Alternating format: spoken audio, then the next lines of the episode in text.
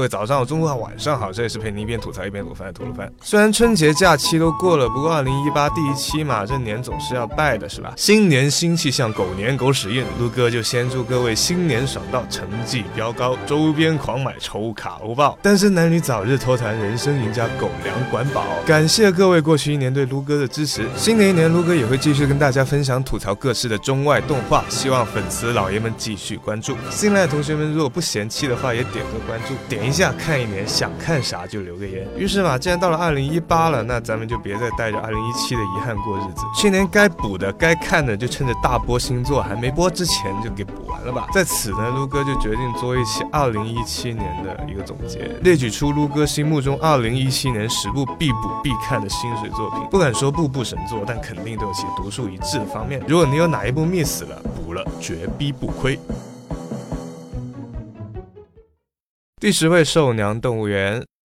说到二零一七年的网络流行词，那必然要有 Friends 的一席之地。兽娘动物园在二零一七年几百部动画作品中也能算个奇葩。本来打算只是作为一个手游的宣传片，结果动画还没播，手游就倒了。动画制作团队只有十个人不到，监督艺人还包办系列构成、脚本分镜、演出、CG 制作等职务。整部作品被各种传奇光环笼罩，最终靠着细思极恐的废土公路片与子贡像的轻松音乐和萌系人设所带来的巨大反差，成功爆款，在日本掀起。了社会级的现象，成为了名副其实的四月霸权番。一直到了一月，撸哥去日本旅游的时候，依然热度不减啊。虽然这热度并没有蔓延到中国，但当时也引起了不少的讨论。起码在各种 Q 群啊、朋友圈啊、弹幕评论之类的地方，我们都能经常看到各种 Friends 啊、塔诺西啊、死过瘾的之类发言，对吧？没有，现在补还不晚。动物朋友。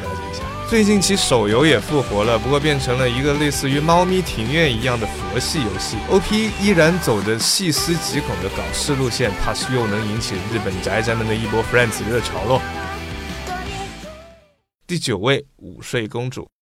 看到这标题，有人就要说这啥非主流动画，听都没听过。哎，你还真别说，虽然其监督神山健治大名鼎鼎，但考虑到主要角色们的 CV，除了一个叮咚客串外，其他几乎全是演员担当。这片子还真挺非主流的。在国内，它没有烟花那种铺天盖地的宣传，也没有银魂那种人气原作支持，更没有数码宝贝那种情怀加成。在豆瓣评分更是低到五点九。如果不是攻壳机动队、东之一店入。入坑的神山粉丝很有可能就会错过这部踏实无华的小清新之作。故事分为两条主线，一条是梦之国度中小萝莉安雪公主带有点科幻色彩的冒险故事，蒸汽朋克与近未来科技结合的背景舞台，再加上魔法的概念，脑洞大开的世界观让人印象深刻。而另一条则是高中生女主的平凡至极的高中生活，两条线同时进行，并且都能神奇的接得上。比如在梦中坐摩托机器人飞行，因为没油而掉落某处，然后梦醒来的时候则发现其实是被。车载的自动导航送到遥远的城市之类的情节，观众一开始就只能从平板电脑啊、摩托等相似的物品中摸到两边的细微关系，开始脑补各种异世界转生未来说，到后来真相大白，才感受到梦中各种借贷的精妙之处。虽然值得吐槽的地方还挺多的，梦与现实的交接略显突兀，一些不能解释的展开都会用梦来忽悠过去。最值得吐槽还是片名叫《午睡公主》，但女主哪只是午睡哦，分明是每时每刻都有可能瞬间睡着。的体质啊，不过幻想极为浪漫，在动画作品中适当留一点想象空间也并不是坏事。加上本片本来就是走半科幻路线的，较真你就输了。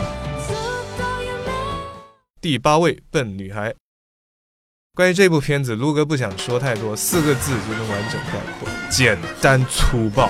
每周一集十三分钟，方便每天忙到手游都没法干的学生党上班族使用。不怕被虐，不怕吃屎，因为除了搞笑以外，根本什么都没有。剧情直截了当，不用脑子，起承转合，浮现铺垫。对不起，我们超级声优大牌花式玩脱，就算是只狗也找来了浪川大辅当 CV，满足喜欢看声优放飞自我的广大声控。年度最佳。搞笑番莫过于此。第七位，《刀剑神域：序列之争》。其实撸哥对《刀剑神域》这作品是又爱又恨的。一方面，作为小说入坑的老粉丝，看着它成长成一个超级 IP，自然是十分高兴。可另一方面，看着官方不思进取吃老本，手游出了三，主机游戏做了六座了，都还停留在粉丝向水平，并且这都还能狂挣一波，恶性循环，这点就很气了。因此，在电影院看过《序列之争》后，其高质量的制作水平和全新原创的剧本，还是让撸哥十分满意的。A 想做好的话，还是能逆天的嘛。虽然《序列之争》的剧本仍然比较单调，而且王道，就是反派跳脚，主角团坎坷，到最后开挂吊打的素质三连。但 S O 这作品本来就不需要太复杂，有矛盾有高潮，够爽就 O G 八 K 啦。看着阿斯纳跟童子在大屏幕表演洗面奶撒狗粮，洒家的刀剑粉生涯也就值了。尽管如此，骚在国内的票房依然比不过口碑破盖的烟花，他输就输在了蹭不了你的名次的热度啊。第六名，春宵苦短，少女前进吧。与午睡公主相似，《春宵苦短，少女前进吧》也是一部带点魔幻现实主义色彩的剧场版动画。但相比起神山健治单打独斗挑战自己不擅长的题材，汤浅证明跟森健那么演，这对鬼才搭档则在大屏幕上狂秀了一波日本版的精装追女仔。如果说在午睡公主中，现实与梦还有明确的分界线，那本片完全就是一个魔幻世界了。影片延续了四叠半神话大戏的荒诞风格，人物表现和画面叙事都夸张。到抽离现实，片中各种一言不合的尬舞，一言不合的唱歌，分分钟能让你怀疑人生。也许在那些一年三百六十五天都好奇心爆炸的人，比如女主的眼中，这杂乱无章却五彩斑斓的景色才是世界的本貌吧。不过动画归动画，现实中切勿模仿，尾行可是要被抓到派出所喝茶的呀。第五位，月色真美。在经历了三月扎院的圈乱洗礼后，这部《月色真美》的播出，真可谓是洗涤了广大被调戏玩弄的纯洁心灵啊！不过，二零一七年校园恋爱这么多，为何撸哥就偏偏独爱这一部呢？其实原因也很简单，因为这一部很纯。没有单箭头组成的混乱的人际关系，没有好想急死你的拖沓，也就没有那些创作痕迹明显为胃痛而胃痛的情节，一切都显得那么的真实自然、平淡而纯粹。当然，也不是说本作一点矛盾高潮都木有。不过，我们都已经在 一滴短信的未来式中看到了结局，自然也不会担心两个主角会不会被配角撩到啊，会不会因为厌倦或者异地恋分手啊之类的琐事。只需安静啃狗粮，从男主的一见钟情开始，见证两恋情。小小奇迹便足以。顺便一说，月色真美后有部号称百合番的捏造陷阱 NTR，那东西千万别碰，渣男。第四部 Fate Stay Night Heaven's Feel。手游 FGO 的成功让行月养肥了腰包，于是大概前年年底还是去年年初的时候吧，行月就公布了2017年一大堆 Fate IP 大作，其中包括 FGO 1.5章啊、街机版 FGO 啊、魔法少女伊利亚的剧场版啊、Extola 的 TV 版啊、Apocalypse 的 TV 版啊、Heaven's Feel 的剧场版啊之类的东西，让大家觉得2017会是个 Fate 元年。然而结果 FGO 复刻不断，英灵强度又堪忧，街机版跟国内又木有关系。伊利亚不引进特效还漏做，Extola 跳票到了二零一八，阿破库里法多么神我都不用说，大家深有体会是吧？这 Fate 元年嘣的一下就只剩下一部 Heaven's Feel 剧场版能打了。不过幸好 Heaven's Feel 的质量也对得住压轴这个称号，先有光污染之王 UFO 的稳定发挥，再有 Fate Stay Night 中最黑最逼格的剧本，加之玩过游戏原作的，我相信其实并没有那么多。这老酒新瓶就能尝出不一样的味道。你可以不看零六版，你可以不看 UBW，甚至。是 FGO，你都可以跳剧情只抽卡，但是 Heaven's Feel 这部原点中的点睛之作，绝逼是各位月球人 Fate 除了必修课程。真要说缺点的话，可能就只有大陆不引进，以及剧本尚未到大高潮，于是整体燃度不算高的两点了吧。第三位，游戏人生 Zero。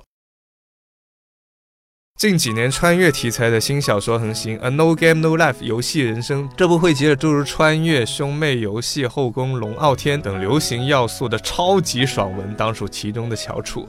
超高智商的废人系男女主角空白，靠着烧脑游戏征战四方，用智商碾压对手，满足观众们精神愉悦之余，同时也不缺高人场景，充分诠释了什么叫知识就是力量，告诫了我们如果不好好读书，穿越后你就是一拳超人也没得混。而剧场版的《Zero》以小说第六卷剧情改编，讲述的是异世界 Disport 六千多年前的历史。虽然从根本上推翻了原作现代穿越异世界的套路，也没有了能玩游戏就不能动手的规则，不过高智商战斗依然保留，并且追加了更多的战斗场面。两位主角身上的必死光环也让故事褪去了 TV 版的幽默感，沉重压抑的剧情让故事主题更为悲壮。如果你泪点低，那就是全程哭瞎的节奏呀。而就算你没有看过 TV 版，也可以把本作当做独立动画来看。剧情上有部分删减，特别是最后打酱油的某神灵种跟基凯种门骑手更多表现。详细的去补小说吧，朋友。另外，TV 版的结局被风房子魔改，直接断了第二季的后路。而且按照风房子很少出第二季的尿性来看，这剧场版估计就是最后的游戏人生了。且看且珍惜啊！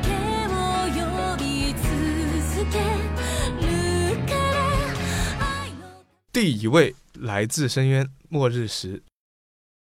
诚然，悲剧结局或者治愈系的剧情都不是我们大多数人想要看到的。但即使如此，我们还是会被这种悲剧浪漫色彩所吸引。这可不仅仅是出自观众们的抖 M 性格作祟，还因为有些东西失去了才能显示出其价值，而死亡才是矛盾激发最直接的手段。这2017年中最具代表性的悲剧，就要数《末日时》和《来自深渊》。《末日时》开场五十秒便已经公然剧透了，这是一个结局未始的故事。然而，随着剧本的深入，角色们的坦率和命运注定的无力感所形成的强烈对比，纵然悲伤的气氛贯穿全剧，我们也会仿佛忘掉开头的一幕，哪怕内心深处早已知晓结局，也会默默祈祷，希望他们能获得幸福。最后一切随着泪水凋零，留下的就只有不知伤感的后人对未来的迷茫。动画只改编了原作前两本小说的内容，反倒成了神来之笔，因为这去掉了多余的庞大世界观，去掉了多余的角色介入，着重描写了男女主角之间的。情感发展也就避免了轻小说常见的流水账式改编。即使因经费不足而导致制作质量并不高，但就说故事的功力来看，却是2017年的精品之作。而来自深渊则相反，画风可爱，甚至有点幼稚。在独树一帜的人文风格搭配美妙的背景音乐中，小萝莉女主拉上机器人男主，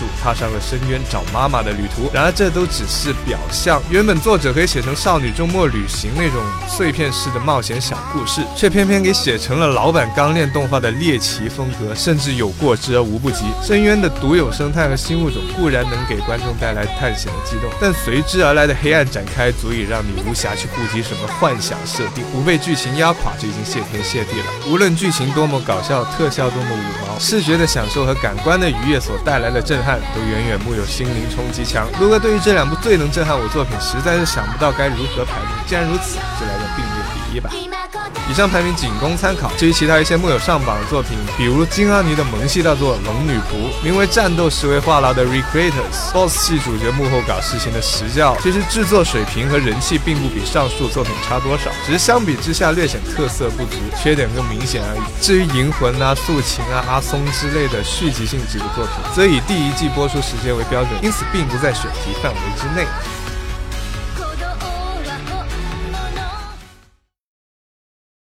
嗯，你问我为什么没有全职？妈，别急，上面的候选名单都是从日本动画剧场版作品中选出来的。由于国创动画每年精品不多，所以也就没有排名的必要了吧？其实整个2017年来看，国创的进步还相当大的，像是上上期说过的《一人之下》第二季，像是由二次同人衍生创作 4K 氪金狗眼及画质的《超神学院雄兵连》，像是少有的成年人像社会社会的《画江湖之幻世门生》，又像是日本授权给中国制作，各方面还原度都。极高的拳皇命运等等等等，其中撸哥最倾力推荐的还是以下三部，排名不分先后。一自然是全职高手，全职大名不用说，三次元都看的最强网游小说。不过在二次元能火起来，主要还是靠同人的力量。诚然，全职高手的剧本十分优秀，但是量极大呀，改编成动画估计就只能做个开头。即便如此，也已经让无数的粉丝炸锅打 call。二零一七年国漫第一播放的交易估计也就坐稳了。虽然动画的动作帧数不足，fresh 感比较。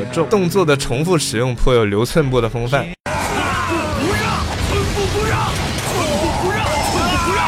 居然能将我击退，刘备，看来你也拥有英雄的资质。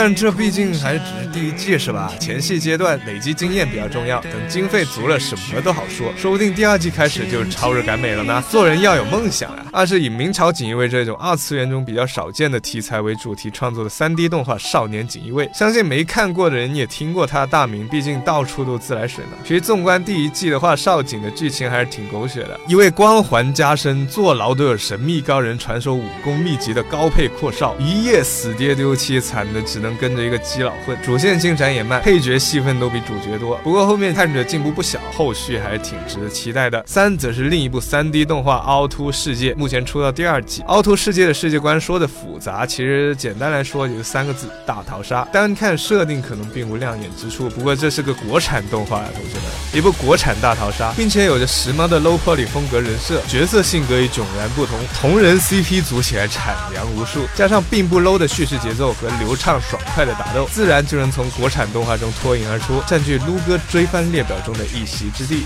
以上提名同样来自于撸哥的一支己见，所以如有缺漏，我也很绝望啊！毕竟一个人的时间是有限的，每年动画那么多，就我一个人想看完，除非给我一个精神时光屋吧。所以如果各位有什么意见或者建议，希望能在节目下方留言。虽然我不能一一回复，但我都看在眼中，记在心上。您的支持便是我前进的动力。